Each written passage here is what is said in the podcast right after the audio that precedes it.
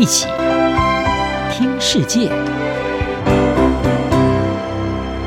欢迎来到一起听世界，请听一下中央广播电台的国际专题报道。今天的国际专题要为您报道的是：北韩战略弹头小型化，金正恩走上核武不归路。北韩今年以来已经多次的试射飞弹，外界关注平壤可能会重启核试。而核武野心昭然若揭的北韩领导人金正恩日前在出席人民革命军建军九十周年阅兵式的时候，明确地表示，一旦国家根本利益受损，将会动用核武，表明了他进一步发展核武的决心，强调核武是北韩军事能力的基础，要发挥各种相应的核战斗能力。北韩在今年一月就进行了有九次的弹道飞弹试射。而这是北韩大规模毁灭性武器和飞弹计划史上单月最多的试射次数。在二月份，一份提交给联合国安全理事会北韩制裁委员会的报告是指出，北韩在二零二一年持续的发展核子和弹道飞弹计划，有迹象表明，北韩正在寻求要恢复丰西里核试验场地下隧道的运作。丰溪里核试验场坑道在二零一八年，在一小群获邀媒体的见证下爆破拆除，进而关闭。而尽管外界呼吁要让国际专家进行检查，但是都遭到北韩的拒绝。北韩在今年四月的时候进行了新型的短程飞弹试射，北韩的官媒是声称这将可以提高战略核武效能，而这也是平壤首次将特定系统和战术核武连接起来。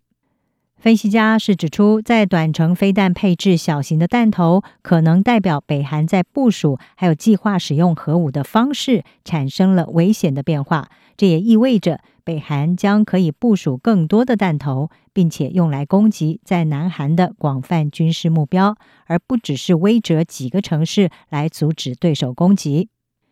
北韩先前的六次核子试爆都可以看出，平壤逐渐引爆更大型的武器，最后一次更是被视为可能是一种热核武器。美国的卡内基国际和平基金会专家潘达他就表示，在平壤研发这些武器之际，看起来北韩可能进行第七次甚至更多的低当量核武测试。前南韩退役将领全仁凡是认为，北韩并不需要证明他们有核子弹头，但是如今平壤渴望会展示他们拥有小到能够配备在相对小型飞弹上的弹头，而这将会大大的增加朝鲜半岛的危险性和北韩与日俱增的军事能力。对于北韩近期试射的忧心，包括平壤声称的极音速飞弹在内，已经促使南韩总统新当选人尹锡悦他主张要强化南韩的军事威慑，而且可能会在攻击迫在眉睫的时候，要采取先发制人的手段。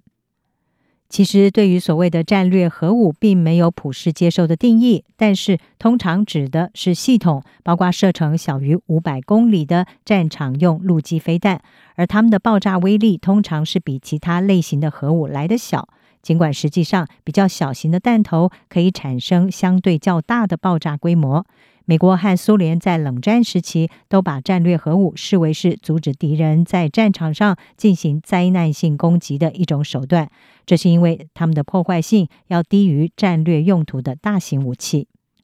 其实，早在二零一七年，美国国防情报局就评估北韩可以把所有运载系统的核武小型化，从短程弹道飞弹到洲际弹道飞弹。而金正恩在二零二一年一月份的时候，曾经吹捧北韩组装小型核弹头的能力，而且把制造更小、更轻量的核武来作为更多战略用途列为他的核心任务。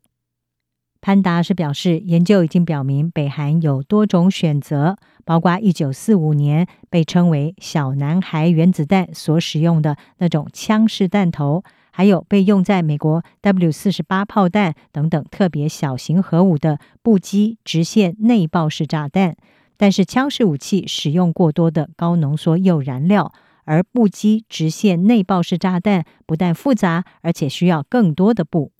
这也意味着北韩可能会坚持使用他们已经研发的标准球形内爆式炸弹。潘达是表示，北韩已经展示的弹头似乎是已经小到可以装置在他们最近测试的一些 KN 二十三或者是 KN 二十四的短程弹道飞弹上。但是分析家是表示，目前还不清楚这些系统是不是会具有核能力。